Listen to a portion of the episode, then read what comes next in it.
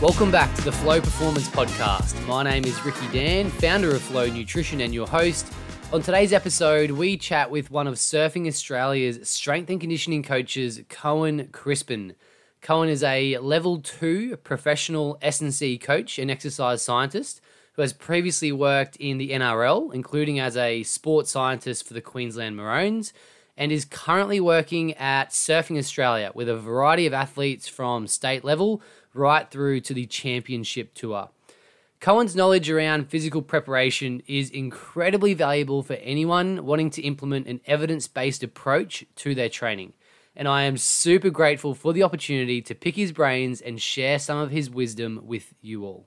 In this episode, Cohen answers the question what's the go with physical preparation for surfing? We discuss the physical characteristics of surfing, foundation movement patterns that we all should be doing, how to improve our conditioning, flexibility and mobility training, and essentially just how to nail the basics as a whole. We cover so many components of training here, and Cohen provides an incredible amount of value, so I'd strongly suggest getting ready to take some notes. If you do find this valuable, don't hesitate to share it with a mate or post it up on your Instagram story and tag the Flow Performance Podcast. So let's get stuck into it. Here is a chat with Surfing Australia's strength and conditioning coach, Cohen Crispin.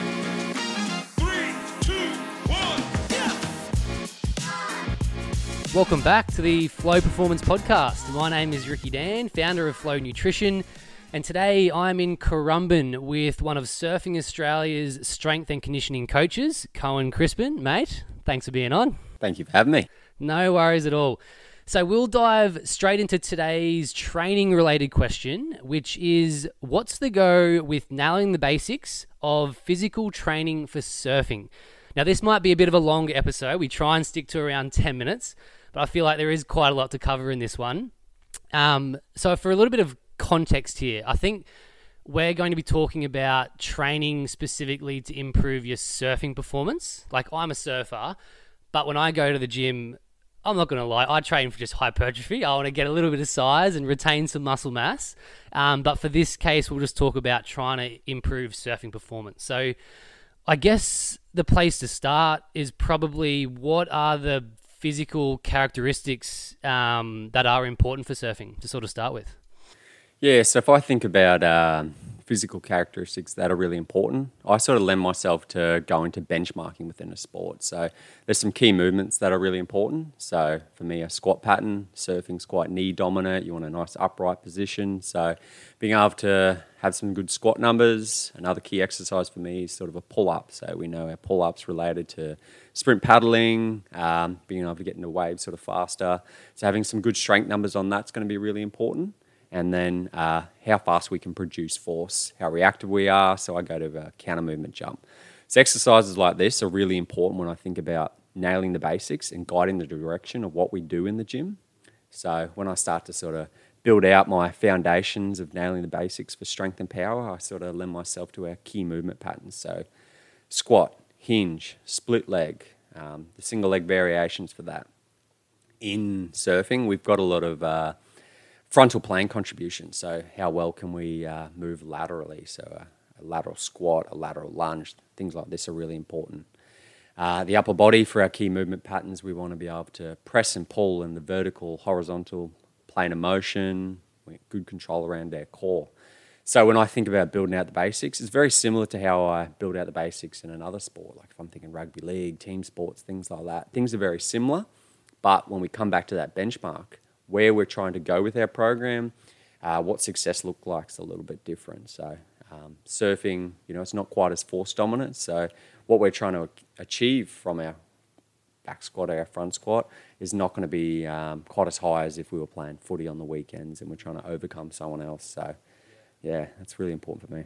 That's fantastic. And you just touched on those those key foundation movements there, particularly like the squat and hinge and your pull ups. They're big sort of compound movements. What are your thoughts on, and I get this question a lot, like what's the difference between doing single leg stuff versus double leg? Because there's an unlimited amount of variations, right, with your squat and dead um, movement pattern, but then you can do all sorts of split lunges. And so, would you suggest the program should predominantly be double leg stuff and then do some single leg, or what's your, what's your thoughts there?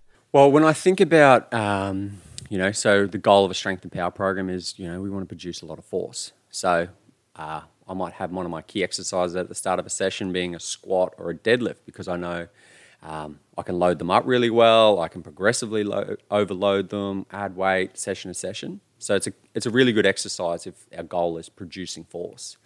Now the nature of surfing, it doesn't happen in a you know a, a, a squat stance. It's a split leg. So we want to ensure that we're um, we can produce force in different angles, everything like that. So for me, it, it starts off with a key compound lift, typically a squat or a deadlift. As we go into sort of our um, second block or our third block, we want to be doing some split leg or some single leg sort of training. And I, I do always keep a foundation of single leg training because the nature of a surf, surfer is they're going to have a crazy competition schedule. So if they're over in Hawaii, they may not have the access to a gym over there on the North Shore. So if I haven't had a common theme of single leg squatting throughout the program, and the first time they do it is um, as they go on to the first competition of the year, you know, I haven't really set them up for success. So that's sort of something else that influences my program, not just how much force they can produce, but is my program able to be functional across the year, across the training schedule? I love that you've brought that up because I've had a lot of chats with um, some old guys at the HPC, like Oliver Farley and Jeremy Sheppard, and and they were very clever in the way they would work and, and create the programs for the athletes that are traveling a lot because, as you said, it's not practical just to give them a program where they're lifting heavy in a gym every day. It's like you don't have a, access to a barbell and big weights every day when you're on a boat in Indonesia, and and so are there any strategies that the average weekend warrior can sort of implement as well. Because even though we're not maybe traveling to Hawaii to compete at pipe, we go on holidays, we do all these things. Training isn't always just textbook in the same gym at home.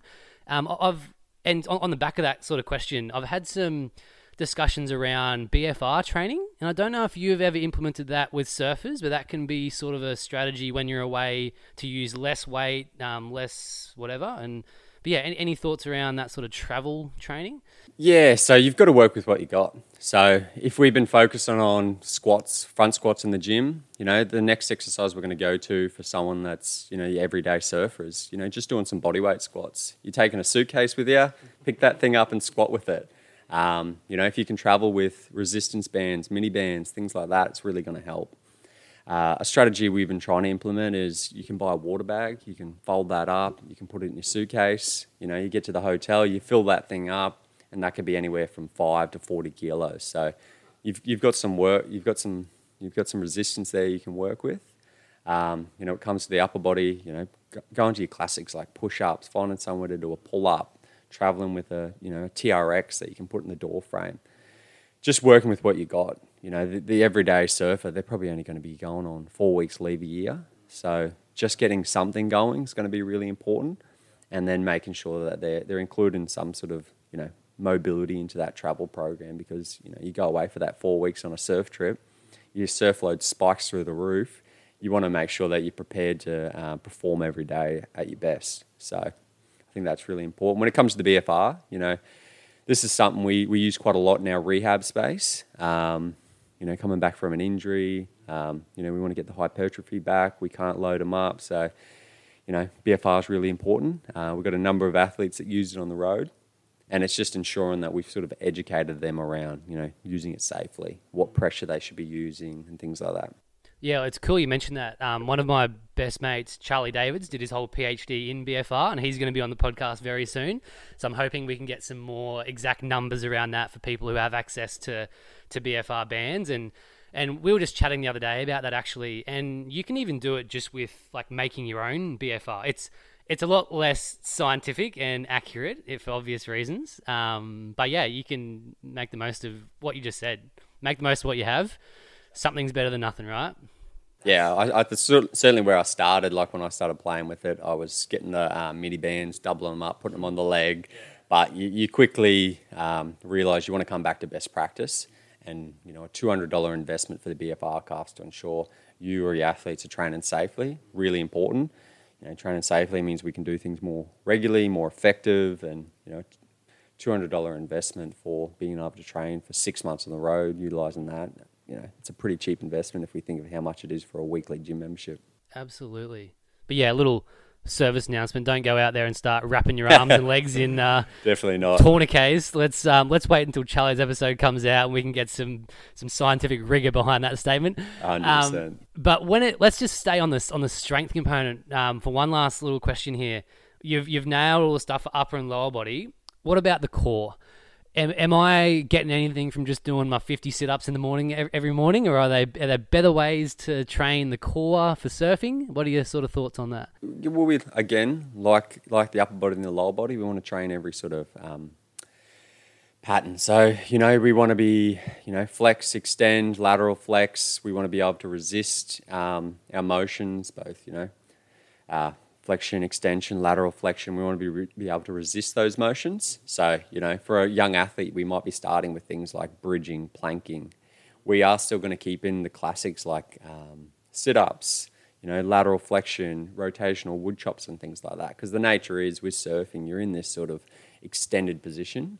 You know, if you've got really good mobility, it's coming from the thoracic, but your everyday surfer is probably not going to have that, or they're going to get tired quite quick. So going to be coming from the lower back, from the neck. So we want to make sure that these athletes that are probably getting quite a lot of lower back sort of load, that they can move in each sort of pattern. They can flex, they can extend, they can lateral flex, they can rotate for me, you know, working all these planes, having good strength from all these planes, both, you know, through sort of an isotonic movement or being able to hold in a static position, you know, this sort of comes to being a really well rounded, robust person. Yeah. There's a there's a couple of very interesting things and discussions I've heard around training core.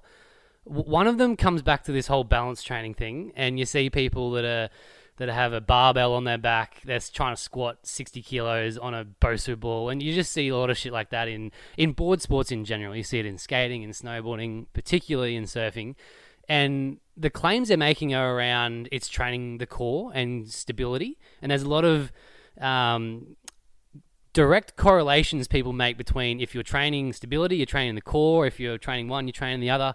Is is there any merit to doing balance training for that purpose? For me, for me, there's not. Like, for me, I think about um, if I bring it back to sport, how do we produce force? Like, we, we're producing force on a, a solid object like surfing. The faster the board's going, the more stability the board has. So, when I think of balance training, standing on something unstable, it, it doesn't really like um, have a place in the programs I design. You know, it's a bit of fun. Like if, if you're going to get some adherence to a program and your athlete wants to um, do about a couple of single leg balances on a beam or something like that, maybe you've got to throw it in. But if it comes to core training, I'm going to isolate it and then I'm going to integrate it into other movements. Yeah, simple as that. Well, by not having a stable surface, you're automatically reducing the amount of force you can produce, and so that's why, like, I, I don't like to just judge by seeing something pop up on social media and going, oh, they have no idea what they're doing, because there is some sort of merit into like maybe it's injury, coming back from an injury, you're doing some sort of progression where it's unstable surface. But for people who are trying to improve strength, that is just a definite no. Like you're not going to improve. Yeah, yeah, like if we're sitting on the performance side, you know, balance training is probably not going to make it in there. If we're in the rehabilitation place and that we need some proprioception, you know, there is there's going to be that's got its time and its place. But the nature of a surfer, they stand on a surfboard on and they're skimming along the wave. They're, they're the masters of balance. They're getting it from their sport every day. How much more do they need to train it? And if we're thinking of professional surfers, you know, you know, they make their livelihood from surfing, putting them on a Bosu ball with a barbell on their back, super dangerous. Like you wouldn't treat any other, you know, asset like that, would you? You wouldn't you wouldn't endanger another asset. So you want to ensure you're getting your bang for buck with your training and you're you're never doing any harm through the training process because ultimately you want to be able to perform on the water and never take anything away from that. Yeah. Geez, you wouldn't want to see that as a sponsor, would you? I'm just thinking, gi- give Flow Nutrition a few years, and we'll have some big names under Yeah. under our belt. And if I saw one of my athletes doing that, you'd you'd start getting nervous, wouldn't you? Oh, 100%. Yeah. oh, that's amazing. Um, the the C part in S and C, right? We've got the conditioning, which no one wants to hear, but it's a fact. We need it when we're surfing. We expend so much energy out in the water. There's some really good research, particularly from Ollie Farley, that's looked at what we're doing in the water. Is our if if we're surfing the two to three days a week, let's say, is that going to be enough conditioning for us, or should we be going for runs, jumping in the pool, doing swimming programs? What are your sort of thoughts around that conditioning side of surfing? I think it's really important. Like if we if we look at surfing, um, you know, we might have one high intensity um, effort, catch a wave, you paddle back out. If you're just an everyday surfer, you might still be sitting there for another 20 minutes. So your heart rate's going to be sitting quite low. So you, overall work in a 30, 30 minute surf, an hour surf, you're not getting a lot done. If, if you know, you're on a beach break, maybe if you're on the point and you're consistently paddling, you're getting a little bit more work. Um, for me, even if you are doing that work, I want to build a larger, larger capacity. So you've got more opportunities to be successful when you actually get on the board. You're ready to go rather than you're just tired from paddling for the last 20, 30 minutes. So I'll come back to some of my principles. So, you know, uh, I want to build aerobic capacity first of all. So I want to spend some time on a modality you feel comfortable with. For surfers, I don't lend myself to running too often. You know, I've seen some surfers run before, and there's a pretty good reason. exactly. Any anytime you see a run around, you sort of realise oh. why they why they're not runners. Yeah.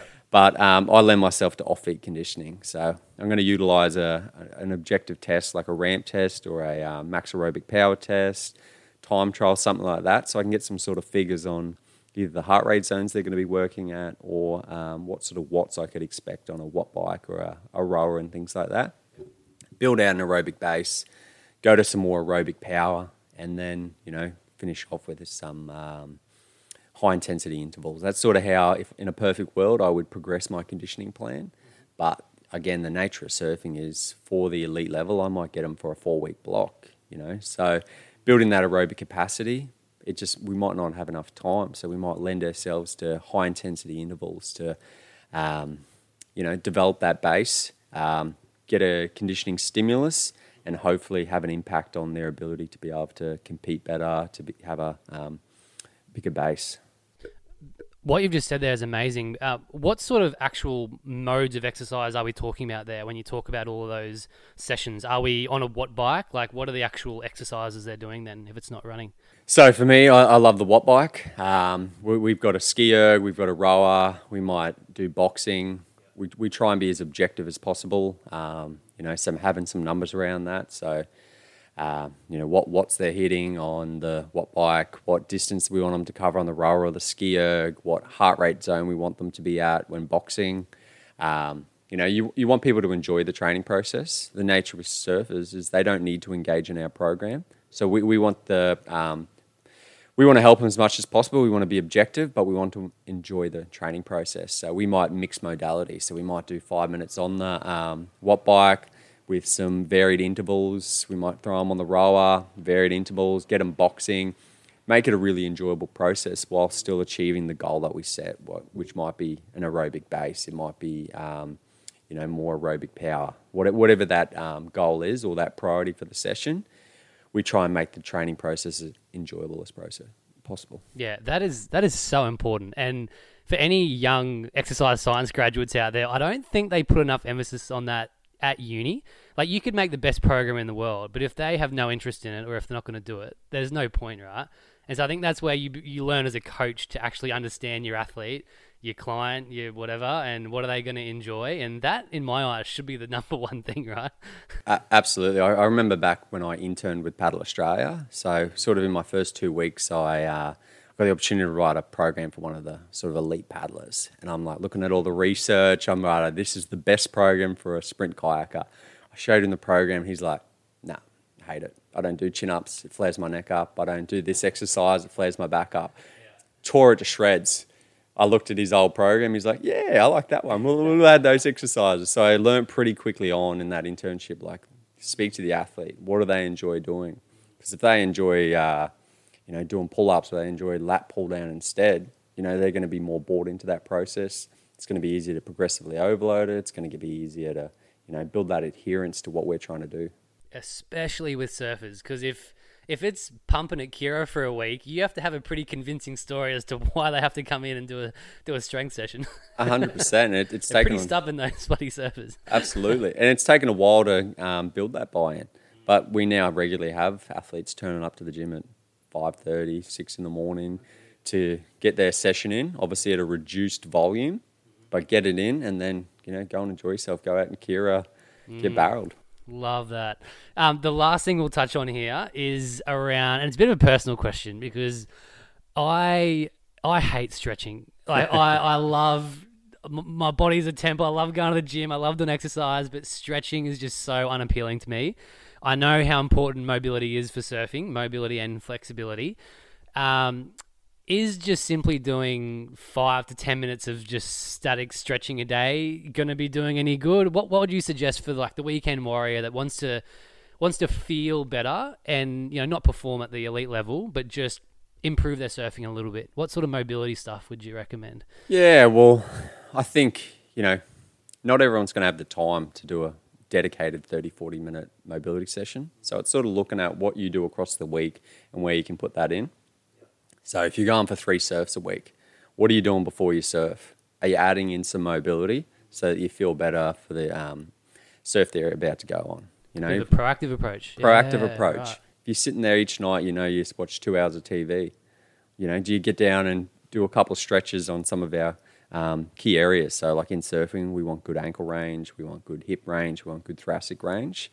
You know, if we can improve that, you're going to see a noticeable change pretty quickly. So, if you can extend through your thoracic really well, you can get into a better paddling position. So I think first of all, finding time when you can build that into your week and things you're already doing, and then what do you do within your gym session? So, you know, if you if you're going to the gym and you're doing some pull-ups, what are you doing in your rest period? Are you sitting there looking at your phone, or could we be doing some thoracic mobility to, um, you know, build that out as well? So maybe it's not the 45 minutes of stretching or the 10 minutes, but it's building it into your actual week and the time you're already utilizing to sort of better yourself. For those out there that do enjoy that sort of thing, is there is one better than the other? Would you prefer doing a big block of 45 minutes twice or three times a week compared with little bits here and there? It, it- yeah, it, it depends. Like if I wanted to make a um, big change in someone's mobility, I need to dedicate time to it. If I want to maintain something and make slight improvements, little increments across the week are probably going to be better. Yeah. Yeah, amazing. Look, mate, that's oh, 20 minutes. There was so much we covered in there. But yeah, mate, that was fantastic. Thank you so much for that. Um, once again, thank you very much for your time and sharing your knowledge here. If anyone does have any further questions, uh, don't hesitate to send us a message at Flow Nutrition, or you can hit Cohen up on Instagram directly at Coach underscore Cohen Crispin. Yep, That's the one. That's it. Beautiful. Um, and yeah, he'll, I'm sure, answer any questions that you have as well.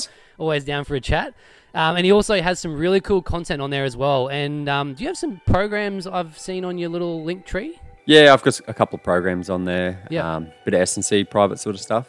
Yeah, cool. And is that um, is that for like recreational surfers, competitive surfers? Only for sort of that recreational. Yeah. We Yeah, only cool. sort of do the competitive stuff within uh, the context of surfing Australia. Yeah, sweet, righto. Yeah, so make sure you jump on there, check it out, and thank you everyone for tuning in. We will catch you again next week to answer more of your questions. Thanks. Thanks for listening to another episode of the Flow Performance Podcast. I hope you enjoyed the chat and found loads of value that you can use to fuel more flow state in your life. If you did enjoy the content and want to support the podcast, don't forget to give it a five star rating, leave a review, or even better, share it to a mate, post it up on your Instagram story, and tag Flow Performance Podcast. We really do appreciate any support in getting this content out into the world. So, thanks again for tuning in, and we will catch you again next week.